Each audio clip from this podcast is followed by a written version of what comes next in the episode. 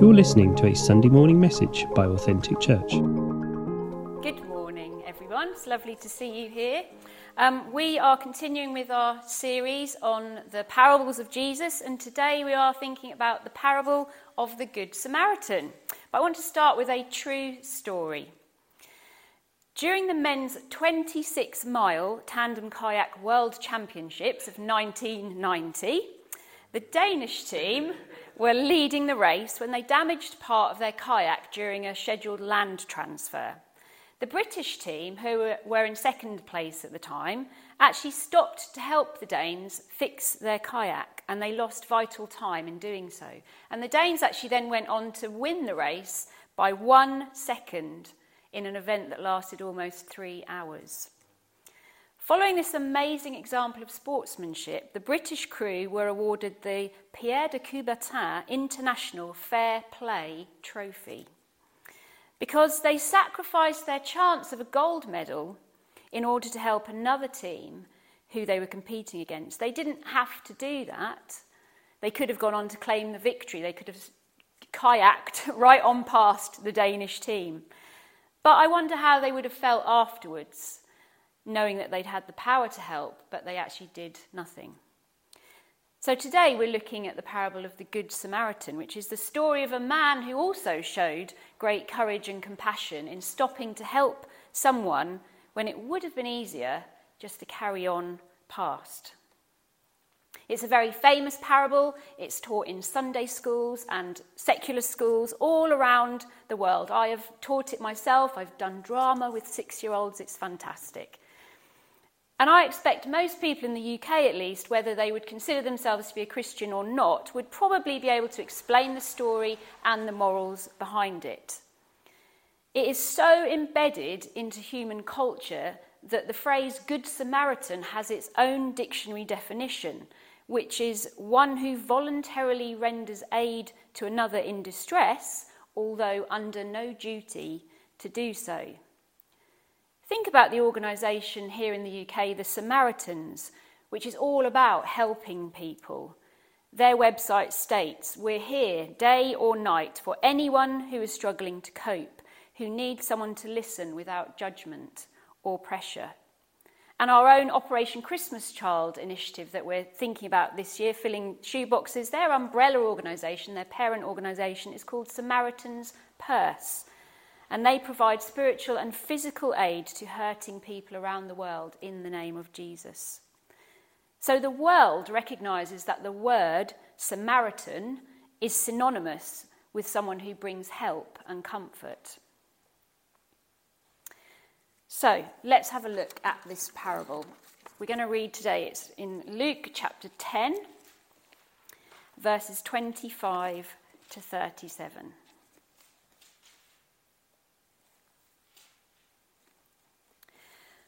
On one occasion, an expert in the law stood up to test Jesus. Teacher, he asked, what must I do to inherit eternal life? What is written in the law? He replied. How do you read it? He answered, Love the Lord your God with all your heart, with all your soul, with all your strength, and with all your mind, and love your neighbour as yourself. You have answered correctly, Jesus replied. Do this, and you will live. But he wanted to justify himself, so he asked Jesus, And who is my neighbour?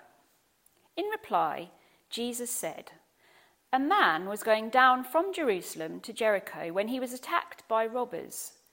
They stripped him of his clothes, beat him, and went away, leaving him half dead. A priest happened to be going down the same road, and when he saw the man, he passed by on the other side. So too a Levite when he came to the place and saw him, passed by on the other side. But a Samaritan, as he travelled, came where the man was. And he, when he saw him, he took pity on him. He went to him and bandaged his wounds, pouring on oil and wine. Then he put the man on his own donkey, brought him to an inn, and took care of him. The next day he took out two denarii and gave them to the innkeeper Look after him, he said, and when I return, I will reimburse you for any extra expense you may have. Which of these three do you think was a neighbour to the man who fell into the hands of robbers? The expert in the law replied, The one who had mercy on him. Jesus told him, Go and do likewise. So Jesus tells this story to illustrate what it means to love the Lord with all your heart, with all your soul, with all your strength, with all your mind, and to love, love your neighbour as yourself, and to answer the question which the man asked Who is my neighbour? In other words, who exactly am I expected to love? Who is it I should actually be helping? And maybe when the man asked the question, who is my neighbour? What he was hoping Jesus would say was, well, it's anyone you like, someone you count as a friend, someone you like to spend time with, someone you'd share a cup of tea or a pint with. Unfortunately, that's not the answer he got. This parable clearly shows that a neighbour in this context is anyone in need and whom we can help. One might think that to count as a neighbour, a person must be someone who shares our affinities, such as having the same values as us, or maybe being the same race, nationality, or religion. In other words, anyone who's not considered to be our enemy. Yet, by using the Samaritan as an example in this parable, Jesus puts that idea firmly to rest. The Samaritans certainly did not share affinities with the Jews, they were different in race, nationality, and religion, and there was huge animosity between them. Despite this, though, the Samaritan stopped to help somebody who would have been considered his enemy. Jesus is showing that our neighbours, in the context of this story, are those whom we least want to help, but helping them is something within our ability. So that helps to answer the question about who is my neighbour. But what else does this parable teach us? Well, it teaches us lots of things, and there are lots of angles at which to come from, at it from. But today, I want to focus on compassion. Right now, the world needs compassion. We're living at a time when many people around the world are suffering due to wars, conflicts, economic issues, the ongoing effects of the global pandemic, climate change, and so on. Maybe you feel that there's very little that you can personally do to alleviate the global suffering, and you're probably right. But if we look a bit closer to home and think about our nation, those in our local communities, how about those people suffering at the moment? In the UK, there's the rising cost of living, there's high inflation versus low wages, mortgage rates, rents are going up more than salaries. People are working multiple jobs and still having to use food banks, or having to decide whether to feed themselves and their family or to stay warm. And the list goes on and on.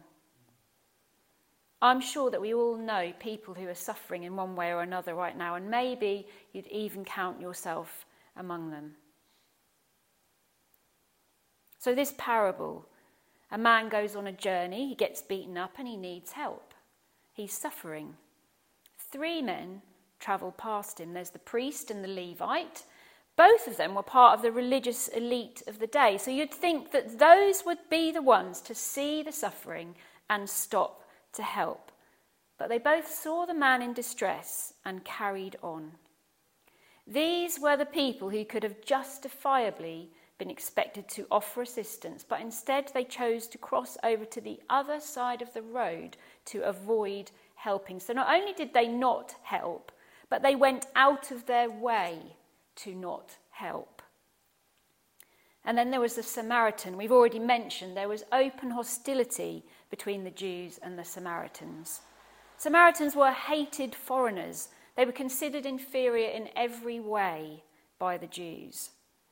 So the Samaritan in this story had every reason to just pass on by the wounded Jew, but he chose to respond differently. He chose compassion.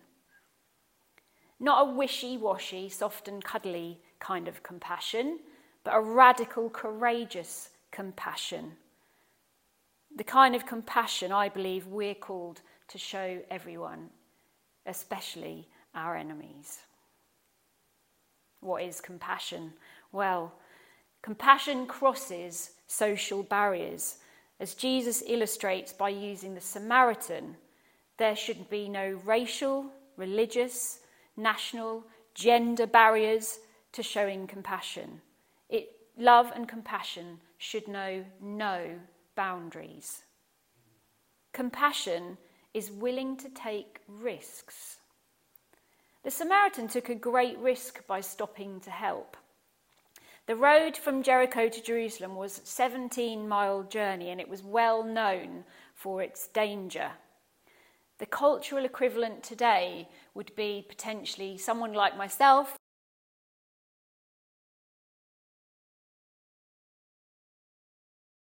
Down a dark alley. That's the equivalent of what was going on here. The road was hazardous. And actually, at the time the Samaritan came across the wounded man, the robbers may have still been lurking nearby, or there might have been other bandits who might have been just about to come past. So the Samaritan put his own safety at risk in stopping to help. Unlike the priest and the Levite who just scurried away as quickly as they could, they weren't willing to put themselves in harm's way for the sake of a stranger. They cared more about their own safety and comfort than for someone who was so clearly in need of help. Compassion is willing to set aside busy schedules. The Samaritan was on a journey. He had somewhere to go. Maybe he was on a tight deadline. But he took the time to stop and personally care for the man. And we'll think about that in some more detail shortly, but just consider for a moment when was the last time you set aside something you were doing to help someone in need. And I don't mean coming to the end of the thing that you were doing and then going to help. I mean setting aside something for the sake of someone else's needs. That challenges me, and I hope it challenges you too. We're all so busy these days. We have bulging diaries, barely a moment to breathe. It seems to be a 21st century thing. We find ourselves having to plan in leisure time, like meeting up with friends. This has to happen weeks in advance so that we don't clash with anything and everything else that's going on in our lives. But Jesus taught us to take time to show compassion, even if we're forced to. In Matthew chapter 5, verse 41, it says, If anyone forces you to go one mile, go with them two miles. The first mile may have been forced, but the second mile is the one to be given out of love. Compassion is willing to make sacrifices. The Samaritan sacrificed more than just his time and energy. He bandaged the man's wounds, he poured on oil and wine, first aid of the day, and so he also used his own provisions to meet the man's needs. And then he took the man on his own donkey to an inn, which was a place of safety and comfort, and he possibly had to go out of his way to do that. We don't know. And I used to think that the Samaritan then just left the man at the inn and went on his way.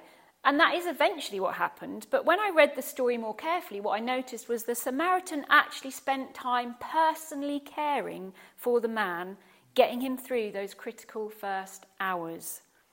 Verse 34 says, He brought him to an inn and took care of him. The Samaritan then spent the night caring for the man. And we read in verse 35 that the next day he gave the innkeeper the equivalent of two days' wages, which would have been enough to allow the man to stay at the inn, probably for several weeks. And then, as if he hadn't already done enough for the Samaritan, for the man, the Samaritan told the innkeeper to keep a tab of any additional expenses and promised to cover the cost on his return. Just let that sink in for a moment.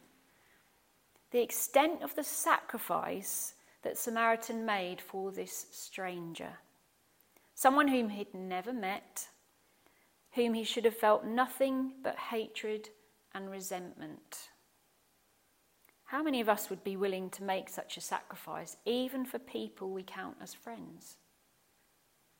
Jesus taught his disciples to be willing to make sacrifices. Luke 6, verse 29 and 30. If someone slaps you on one cheek, turn to them the other also. If someone takes your coat, do not withhold your shirt from them. Give to everyone who asks you. And if anyone takes what belongs to you, do not demand it back. Of course, Jesus made the ultimate sacrifice for us on the cross. So it's not surprising that he would expect us to sacrifice something as part of our discipleship to him. The 400 year old hymn, As I Survey the Wondrous Cross, a hymn all about Jesus' sacrifice for us, illustrates this idea perfectly with its final two lines. Love so amazing, so divine, demands my soul, my life, my all.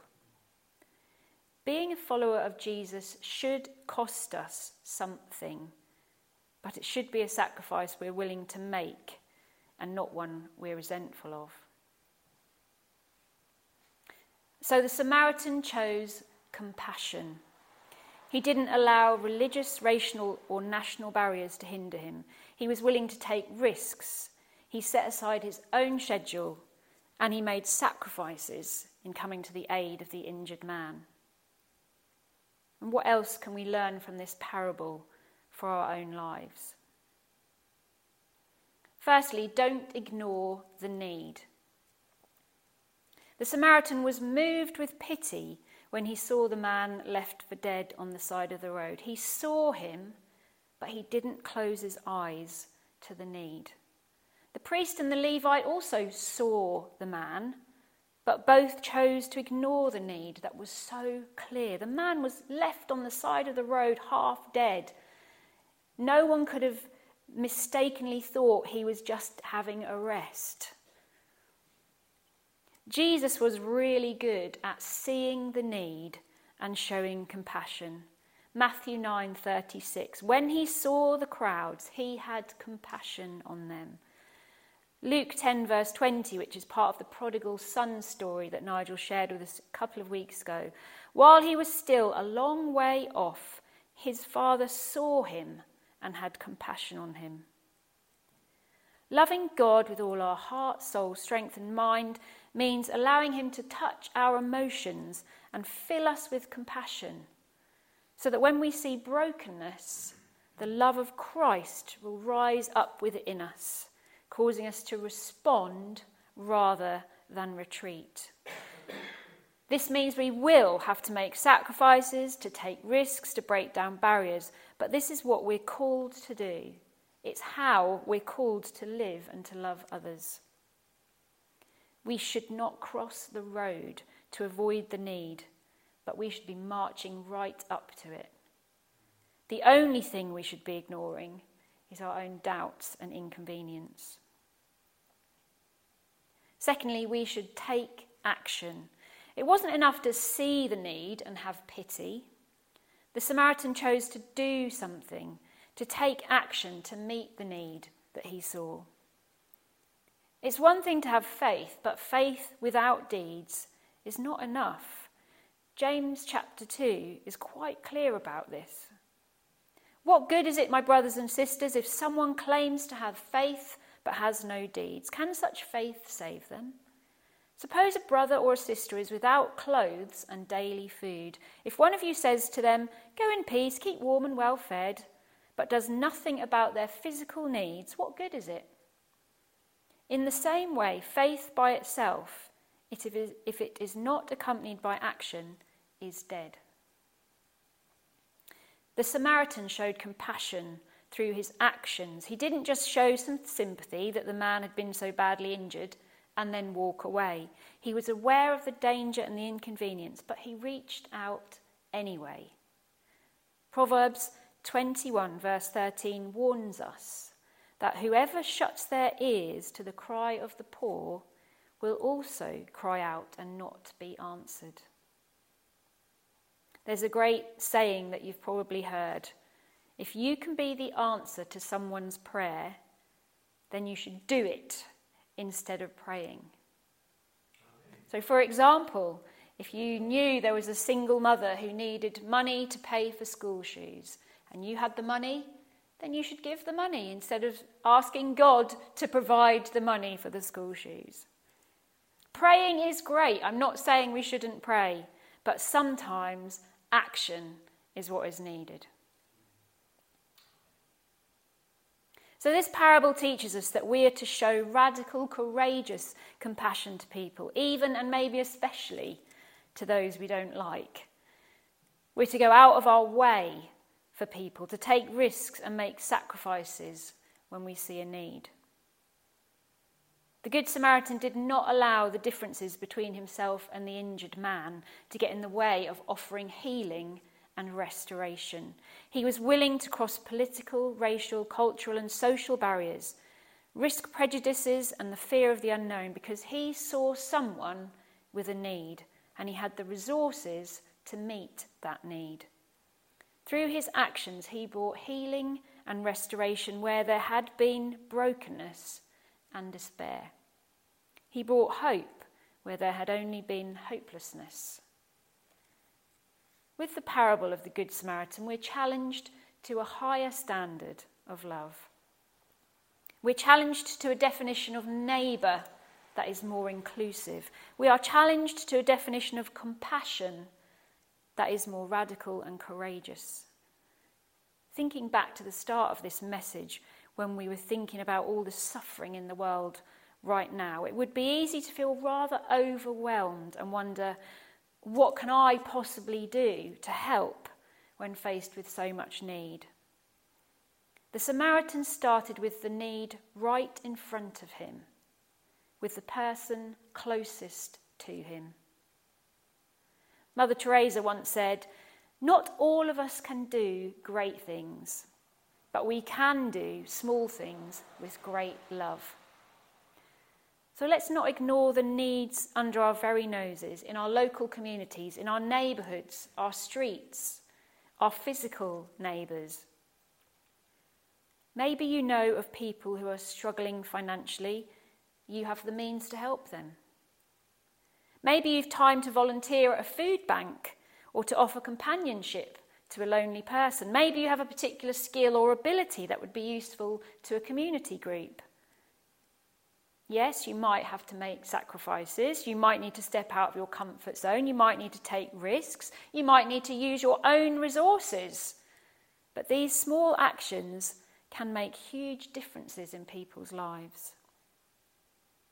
Whatever actions we take, whether they're large or small, let's do them all with great love and compassion, just as Jesus taught us.